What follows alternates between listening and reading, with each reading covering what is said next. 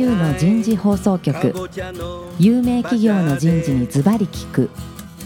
年間約500社を訪問し続けている人事のスペシャリストでありシンガーソングライターとしても活躍する楠田優が有名企業の人事を招いて企業が抱える課題や実際の事例を紹介しながら解決策を模索していきます。この番組は株式会社マネジメントサービスセンター。ビジネスコーチ株式会社。株式会社ワークスジャパン。SAP ジャパン株式会社。の提供でお送りいたします。管理職の僕があとはやるから。楠田優の人事放送局。パーソナリティの楠田優です。えー今日も先週、先々週に引き続き東京千代田区神田にあるワークスジャパンさん2階のフロアから番組をお送りいたします。えー先々週からスタートしている大きなテーマ、採用自社ブランディングの今、今日は第3回目になります。早速ゲストの方をご紹介いたしましょう。パラマウントベッド株式会社人事部人事課採用グループリーダーの村山健一郎さんです。村山さん、今日もどうぞよろしくお願いします。どうぞよろしくお願いします。続きまして、元株式会社 JR 東日本企画、えー今は経営コンサルタントとして独立された、えー小西元樹さんです。小西さんどうぞよろしくお願いしますよ。ろしくお願いします。最後に今回のスポンサーを務めていただいています、株式会社ワークスジャパン人材ソリューション事業本部プロモーション部 PR2 課課長の成瀬ひとみさんです。成瀬さん、今日もどうぞよろしくお願いします。お願いいたしますありがとうございます。1回目、2回目、すごく面白い話をしていただいたら、あなたたちやっぱプロフェッショナルだなって、その時は思いましたね。成瀬さん、はい今日のね、これ、あれですね、2社の方にさ、はい。何か質問ありますか？あもうたくさんあるんですたくさんある、はい。やろう、じゃあ24時間やろう。ね。よろしいですか？働きすぎ。どうぞ。はい、ありがとうございます。これまでのそのテーマの中で、うん。待ってるだけじゃダメだねっていうお話があったかと思うんですけれども、はい。じゃあその攻めるっていうところがうん。具体的にちょっと、まあとあるそのターゲットに対してうん。どういうようなアプローチをされてらっしゃるのかっていうところを、まあ、可能な限りお伺いしたいなおなんていうふうに思ってました。なるほど。はい。小西さん、じゃあ最初に行こうか。はい、わかりました。攻め。攻めですねど。んどん攻めて。まあデジタルの時代ですので、うんメールとか、まあいろんなアプリとかもあるとは思うんですが、うんまあなんだかんだ言ってやっぱり会うことがすごく大事かなって言って改めて最近は思っていまして、はい。合同説明会もそうですけれども、うんなるべくそのターゲティングといいますか、部活をやってる学生さんですとか、あとはまあ理系の学生さんですとか、そういったところをうまく会いに行く場を、我々が作ってるものもありますし、作っているサービスを利用して、お邪魔して、いろんな企業さんと一緒にやって発見してもらうみたいな、うんまあ我々が出向いていくっていう形が最近多いなっていうふうには思いますねな。るほどね。出向いていく。なるほどね。うん。村山さん、いかがですか？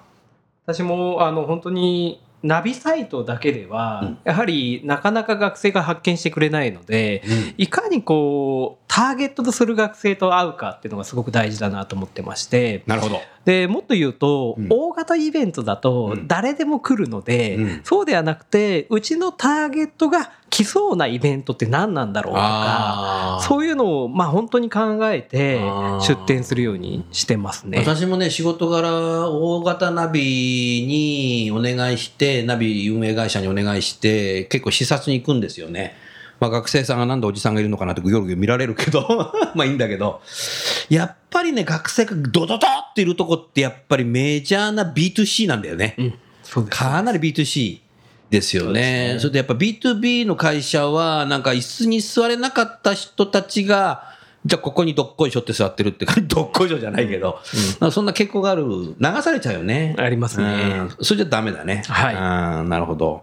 そういうことか。うん成瀬さん、なんかはいかがですか、ありがとうございます。ターゲットにいかにこう合っていくかっていうところなんですけれども、うん。弊社もターゲティングセミナーと呼んでいる商材がありましてやってるよね。そうなんです、そこがやはりあのイベント舞台の中からあの聞きますに、うん。やはりその一番の人気のイベントであるというふうに聞いています。うん。でやはりそのなぜ人気なのかなっていうふうになった時にやはりターゲットを絞っているんですね。うん。で少人数でかつ膝詰めの距離でうん。じっくり話ができるっていう立て付けを設けておりますので、そこがやはりその人事の方のあのニーズとあと学生さんのまあ求めていることに非常に合致してるんじゃないかなというふうに思ってます。なのでこのイベントの事業が立ち上がってからずっとこの人気だっていうのは変わっていないことなのでやはりそのターゲットに対して直接の接触の機会をきちんと設けていくっていうのは大切なことなのかなと思ってます。うん。これはねあの皆さんの話聞いててこれ採用だけじゃなくて人事全体に言えることなんだけどもやはりこの第4次産業革命時代っていうのはやっぱ相当デジタルなね時代になってきて特に人事は HR テックとかって言いなしてるけどもこういう AI とかデジタルの時代になればなるほどね人事は、まあ、採用担当であれば学生にやっぱ寄り添ってやっぱり膝つき合わせてやっぱり生身の人間同士あの目と目を向かい合ってきちっとディスプレイに向かい合うんじゃなくて生身の人間同士肌で感じながらねやっぱり対話をしていくっていうのがやっぱ重要になってくるんだよねこれね。だから人事全体もそうなんだよね、はい。もうもう社員と会わないとかじゃなくて 社員ともらってくる、はい。はい。それがだから求められるんだよね。でそれをやっていかないとねロボットに仕事取られちゃうよ、はい。うん、でもロボットと面接したくないしな。わかんないよ。もうそういう時代が来るかもしれないけど、50年後ぐらいには。でも今はそこじゃないと思うんだよね。だから今の人事の役割っていうのは、他方でやっぱデジタルのものもいっぱい使うの。それは AI もそうだし、スマホもそうだし、LINE もそうだし、いろんなものツールも使うんだけど、だけども、一方ではやっぱり出向いていって、学生に恋じゃなくて、恋もあるんだけど、はい。両方ね、来てもらってもいいし、行ってもらってもいいんだけども、それでやっぱ寄り添うっていうのはやっぱり重要なんだろうね、成瀬さん。そう思います。うん。私たちもあのシステムの事業を持ってるんですけれどもやってるよね。やはりそこの引き合いの理由というのが、うん。やはり人事の方の,、あの業務コストをいかに下げていくか、であの、まあ、ロボットってお話が出ましたけれども、うん。システムで解消できる業務はシステムにやらせてしまって、うん。人事の方は本来業務である学生さんとの接触の機会をいかに確保していくか。素晴らしい。おっしゃる通りだね。人間にしかできないところっていうのをいかにやっていただくかっていうところが、ね。やはり私たちから見てても、見て取れますので、うはん。だからそういうデジタルを使って、空いた時間で学生に会っている時間を増やしてはい、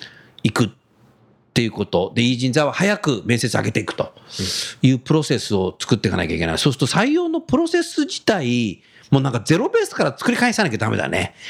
前任者がやってるからそのままやりますとかっていうだけじゃダメだね、これね。小西さんどうですか？やっぱり学生さんの動向ですとか、うん。あとはまあどこを受けてるかっていうところも、まあ、業界によってはうん。指標に関係なく動かれてるスケジュールも通年がやってるところがあったりですとか、うん。もう何年生とか関係なく採用してるところもありますのでそうだね。まあそういったところが出てくる以上、うん。まあ、いろんな手を使ってやっぱ会っていってっていうところがより必要になってきてうんやっぱこうに向き合う工数もかかってくるなっていうのはありますね。なるほどね、うん。ありがとうございました。村山さはいん、小西さんに何か質問ございますか？そうですね小西さんの会社は、はいやはり、まあ、学生のエントリー自体すごく多いと思うんですね。多いよね。でただやはり学生が本当にマッチしてるかっていうのをいかにこう絞っていくかとか、はいそのあたりがすごく難しいんだろうな、はい。でそこにはまあ工数もかかるだろうしで学生の思考を高めるための工夫も必要でしょうし、そういったところでどういったことをやってらっしゃるのかなっていうのがたいなと思います。聞きたい聞きたい。僕も聞きたい。そうですね。やっぱりいかに本気で入りたいって思っていただいて、そういう子たちとしっかり会っていくかっていうところがすごい大事ですので、まあ多少手間がかかることを学生にもやっていただくことがあるかなと思います。だから、あの広告業界のよくあることですが、はい。まあやっぱりあのエントリーシートはすごく手間がかかるものがありますね。手書きにさせているものもあれば、発想力を問うものがあったりですとか、ものすごく質問数が多いとか、うんまあ、ということをして、まあ、それでもやっぱりチャレンジしたいっていう熱量を測っていくっていうのはあると思いますので、なるほど。まあ、好きこそものの上手なれじゃないですけど、うんやっぱりそこをうまくやっぱピックアップしていきたいなと思いますうね。ん。なるほどね。いや、どう見てもやっぱ JR っていう会社だったらもうみんな知らない人いないもんな。そうですね。うんこれすごいよな。うんすごいです。大体国民が知らない人いないっていう。JR って言ったらおお父さんもお母さんもいいんじゃないって言っちゃうね。本当そうですね。はいまあ乗ったあのユーザーでもありますので、そうだよね。乗ったことない人いないよな、そうまずな、多分ね。でそこもやっぱ気をつけていくっていうのがインフラのグループのまあ一つ大切なところですうね。そこはあるね。あとあなたのその企画って、会社名に企画って入ってたらやっぱね、そうなんですなんか企画ってかっこいいみたいな。やっぱ企画やりたいっていうところから入って、まあ、それこそ企画っていう言葉で検索してくる人もいますので。検索が企画できちゃうんだよはいね。マーケティングと同じように企画職をやりたいということでうんやってきて、ただその広告でいう我々のビジネスとはまた違った意味で捉えてしまったりしますので、うんまあ、そのあたりをしっかりミスマッチないようにしていくっていうのは大事ですね、ちょっと聞きたいのはさ、やっぱりそれでたくさんの人が応募してきてさ、そうやって寄り添って話したりいろんなことするんだけど、はい。適性ってどうやって見てんの？当社に合う適性。まあ、そこはですね先行でいくとやっぱりグループディスカッションというところをやってグループディスカッションしてんの？はいやってます、そこはやっぱりコミュニケーションの仕事で何見てんの？そこ。あんたって見てんの？しっかり、まあ、それこそ平たく言うとちゃんと話ができてるかあ、なるほど。メモ取ってるなじゃダメなんだ。そうですね。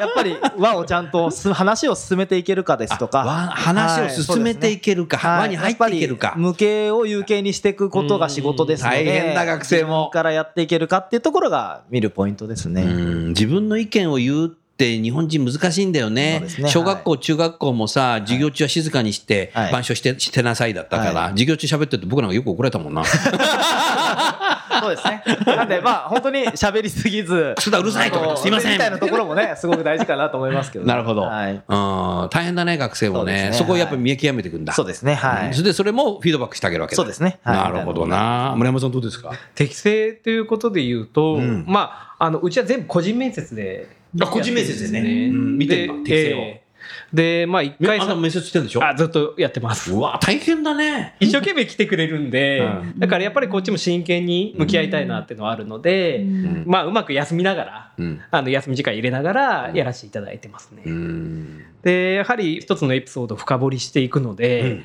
1時から4時まで面接あるんですけれども、そこの中で2時間ぐらい話すと、うん。あるそんな程度なんとなくうん、分かってくる部分はあるかなとは思ってます、こう時間かけて。ええやってますね。やってんだ。はい。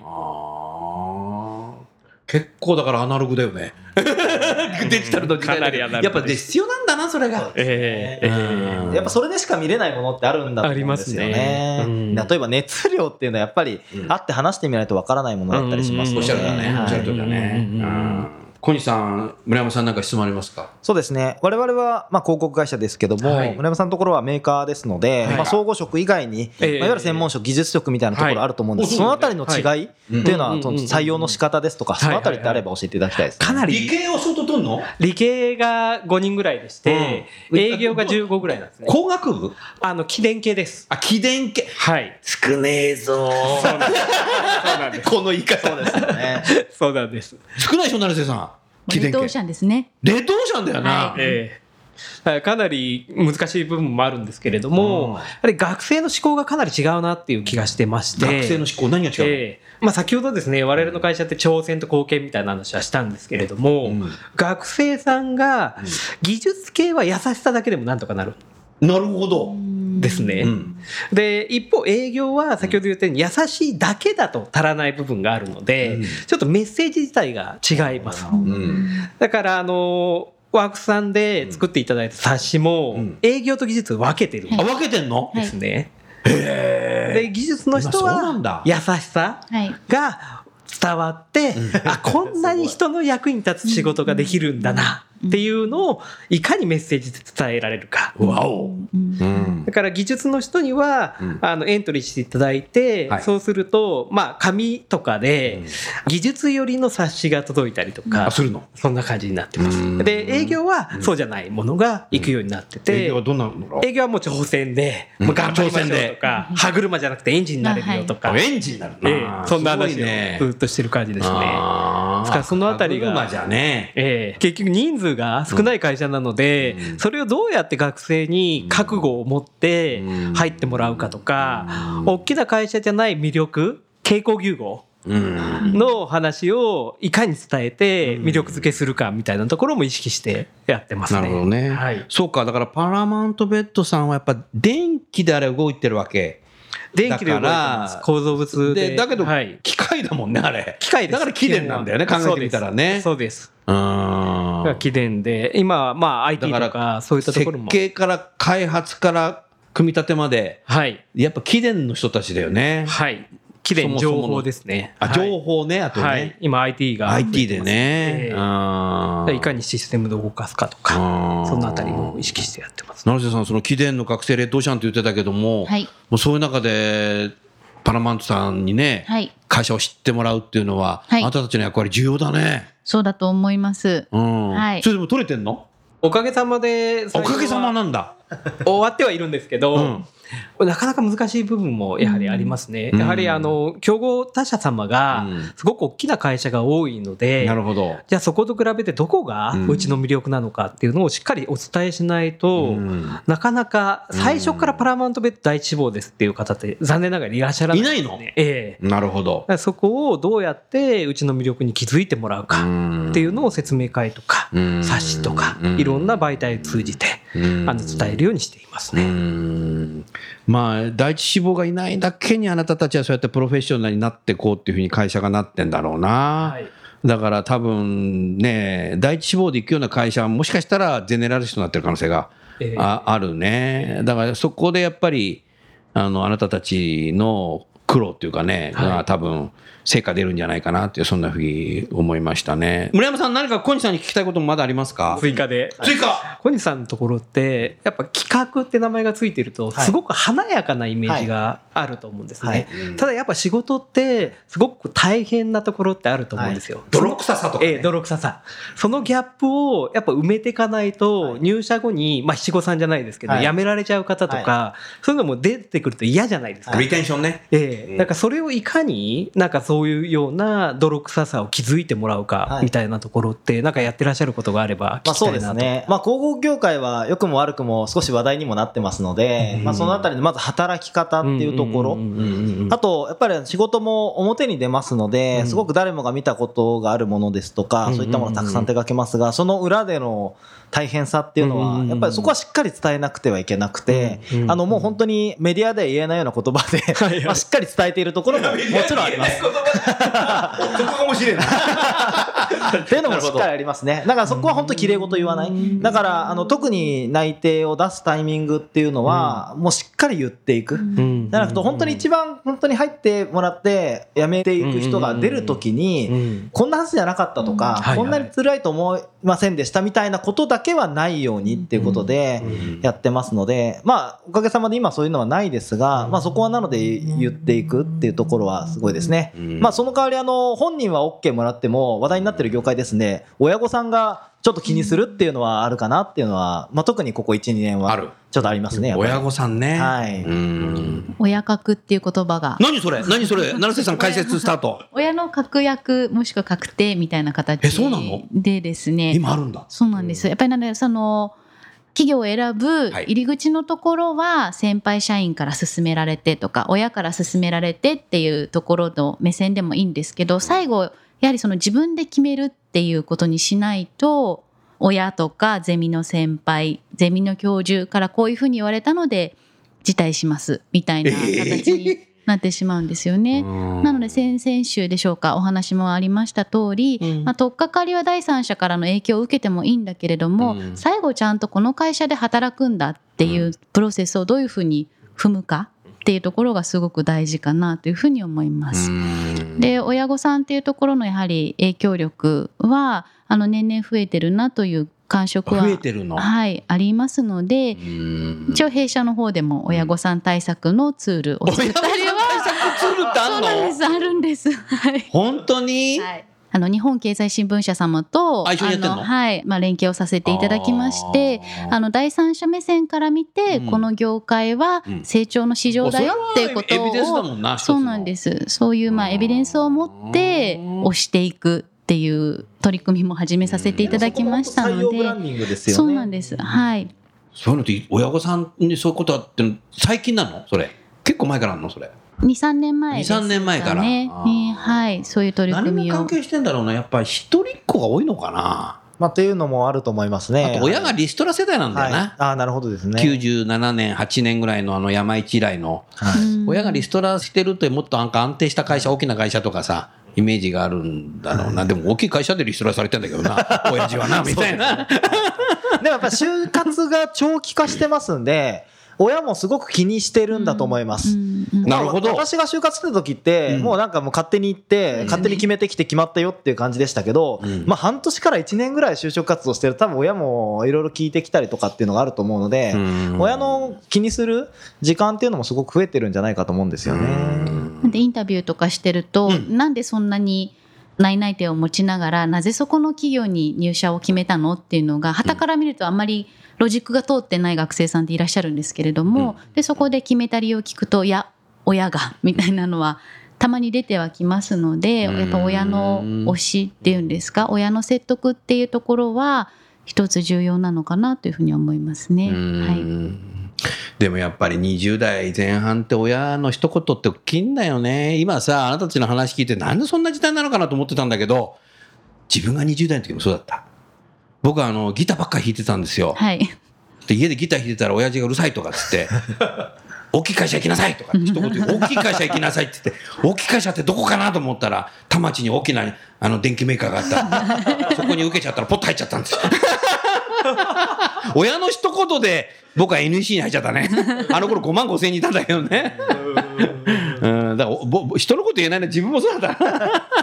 自分もそうだったね。でもその後辞めちゃったけど、12年ぐらいだけどね。うん、なるほどな。でもやっぱり重要なんだろうな。親、ねでも悲しいけど。そうなんですよだから入った時にやっぱり自分で決めてないと、入った後に人のせいにしてやっぱ辞めてしまうっていうところがありますの人のせでいで辞めちゃう。それこそその思ってたのと違うっていうのがそのまあ、一つかなというふうには思いますので、やっぱり自分で働くのは自分だっていうところですよね。のあの当事者意識を持って決められるかうん。っていうところは大事かなと思いますね。村山さん、そもそもあなたはその採用と育成一貫して両方見てらっしゃるじゃない。はい。やっぱりそのリテンションという意味でも採用した人をさ自分が採用した人をやっぱり育成っていうことできちっと面倒見てあげてんの、そうですね、うん。あの入社した後どうしてんの、やはり思い出が一つ大きいっていうのはあります。うん。採用の仕事を私思ってるのは、うん他の会社に行くっていう選択肢をなくす仕事だと思ってるんで素晴らしい、でそう考えると彼ら彼女たちがうちの会社を選んでくれたことに対して責任があると思っていて、じゃあその人たちが本当にこの会社入ってよかったなって思ってもらえるように、いかに会社を良くするかであるとか、うん。その人たちがどうやって育っていただくかとか。で入社した後もあってんだ。合ってます。うん。はい、ですから成長が見えるよね逆に。あそうです。ね。それがすごく嬉しいですね。嬉しいの、うん。やはりああこの子ってすごく成長したなとか。でもそうやって入社した学生を見ながらさはい。入社して4月5月6月1日にもう次の面接始まってるんでしょ？そうです。あんた大変だね。4月5月は結構大変。ちょっとさ、来週、はいあなたの働き方の改革について、インタビューさせていただきます。はい。ぜひ。なるほど。うん そうやってやってるわけだ。はい。えー、すごいな。小西さんもそそうですね。まあ、入ってやりたいことう。うん。をやらせてあげるっていうのもそうですし、その後にその自分で持っていなかったところでも、まあ、成長できる場を与えなきゃいけないので、まあ、両方見ながら育成していくっていうところがすごく大事かなと思いますね。まあ、入り口を知ってるからこそできるものもあると思うんですけど、あとはもうそのいかに思い入れもなくしながら、ちゃんと成長の方に向けていくかとかっていうのもあると思います。まあ、拠点も広がってきてますので、まあ、転勤とかそういったことも向き合っていかなきゃいけないかなと思いますけどね。ね、今の小西さんの話を聞いて思ったんだけど、やっぱり今の時代の学生は、やっぱりキャリア意識が高いので、やりたい仕事だとか、でもそれはみんな、すべての大学でやっぱキャリアデザインとか学んじゃってるから、やりたい仕事とかってかなりあるんですよね。で、それじゃないっていうとこ配属になっちゃうと次辞めますっていう感じになっちゃう、辞めやすいになっちゃってるんだよね。でも一方では会社としてはやっぱり成長させるためにいろんな営業やったり、地方にも行ったり、海外も行ったり、やりたくない仕事でもやってもらわなきゃいけないって総合職なんだからみたいな論理もあると、でちょうどね、今過渡期なんだよ、それ。はい。両方会社の論理と学生の論理が混ざってるので、これ人事大変なんだよね、これ。はい特に採用担当大変なことになってるよね。で昔の話してもしょうがないけど、僕の若い時は、面接で僕何言ったかって今あなたたちがこれ、会話してる間に聞いてたんだけど、面接で言われたんだよね。で、僕は何でもやりますって言ってたの、僕は。はい。で、その時にさらに質問突っ込んできたんだよ。何でもやりますって君は何ができるのって、えっと僕は草草むしりとシャッター磨きができますとかって言っちゃった。そしたらもう採用って、人事の人はみんな爆笑になっててさ、今あんたたち爆笑したけどさ、こいつ何言ってんだとかって言ったらさ、こうやってもう、その後、面白いから採用したとかって。ででもさ配属された時にうちの会社草むしりとかシャッター磨きないよとか。でも俺はやめなかったけどね。でも考えてみたら草むしりとかやったことないんだけど 思いつきで言っちゃったんだけどもう何でもやりますって言って言えばね入れる時代だっただからそういうふうに言ったんだよ。だから今違うんだよね。そうですね。うん。だからやっぱりちょうど過渡期になってんだよね。学生もやりたいことがあってやりたいことができないとやめる。もう嫌だ。それから企業はそれだけじゃなくて何でも経験しないと成長しないぞみたいなのがあるので、今すごく大変だと思う。だから入社した後にやっぱり寄り添ってどうなのって言葉かけたり、よかったねとか褒めたり、フィードバックしていくことっていうのは採用の学生のインターンシップだけじゃなくて、そうですね入った後もやるっていう採用と育成が一貫してやっぱやるっていうことが重要だね。もう配属したらもう知らないじゃなくて、はいうん、そこがやっぱ重要になってるね、成瀬さんね。そう思います。あうんの学生さんの、まあ、インタビューとアンケートを通しても、はい。どういう理由でその会社に入社を決めたのかっていうのを取ってるんですけれどもうん教えてそこ。そうなんです。どうなの？まあいろいろなポイントがあるんですけれどもあの一つはやりたいことができるかっていうのはおまあ不動の、まあ、順上位にはなるんですがうんそれ以外にも例えば社風とかですね。あと会社の方向性に共感ができたみたいなところが理由として上がっていますので、うん。仮にあの配属リスクとして自分が今想定している業務にはつけなくともうん。この人たちが働いている社風ですよねこの,、はいこの社風の中で働きたいだったりとかもう会社の方向性として2020年2030年を見据えて、うんこの会社が行こうとしている方向感に僕も共感できるから、うん仮に思い通りの配属にならなくとも頑張れるって。いうなるほど。ように思ってもらえるためうん。にどうするかっていうところなのかなとは思いますね。ん。そうじゃないとやっぱり配属を確約する企業しかやっぱり成功していかないと思いますので、うん。そうではなくて配属は約束は100%はできないけれどもうちの会社で一緒に頑張っていこうよっていうその共感ですよね。のポイントをできるだけ多く持つっていうところが大事なのかなと学生さんから見て思ってます。うんまあね今週の番組聞いてて思ったけどやっぱりそもそも自分の意見っていうのは他人から声かけられたり親からとか先輩とかあって自分の考えって変わってくるんだろうけどそれ以上にやっぱり人事採用担当者の人たちは学生とね寄り添って育成担当者もそうだけどさらに変えていくってっていう力なんだろうね。人間っていうのは全て一人で生きてるんじゃなくて組織の中で生きてるので、それは家庭の組織もあるし、学校の組織もあるし、企業の組織もあるんだけど、やっぱり人は変わるんだっていうことを信じているってことですよね。それはしていかなきゃいけないね。で、人は変わるイコール成長する可能性も無限大にあるので、そういう意味でやっぱり人事は寄り添っていくんだろうね。やっぱり目をかけた人は伸びるっていうピグマリオン効果っていうのがあるけど、そういうやっぱ採用担当じゃないと、やっぱり一人でいるとふらついちゃうじゃない。だからそこをやっぱり対話していくっていうのはなおさら必要になってんだなっていうふうにそんなふうに思いましたね。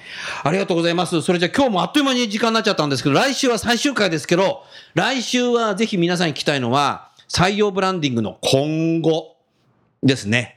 今後どうなっていくのかなっていうのを少し紐解いて番組を終わりたいと思います。じゃあ最後に今日のゲストの方をご紹介して今日は終わりましょう。パナマウントベッドの村山さん、元 JR 東日本企画の小西さん、それからワークスジャパンの成瀬さん、今日もどうもありがとうございました。ありがとうございました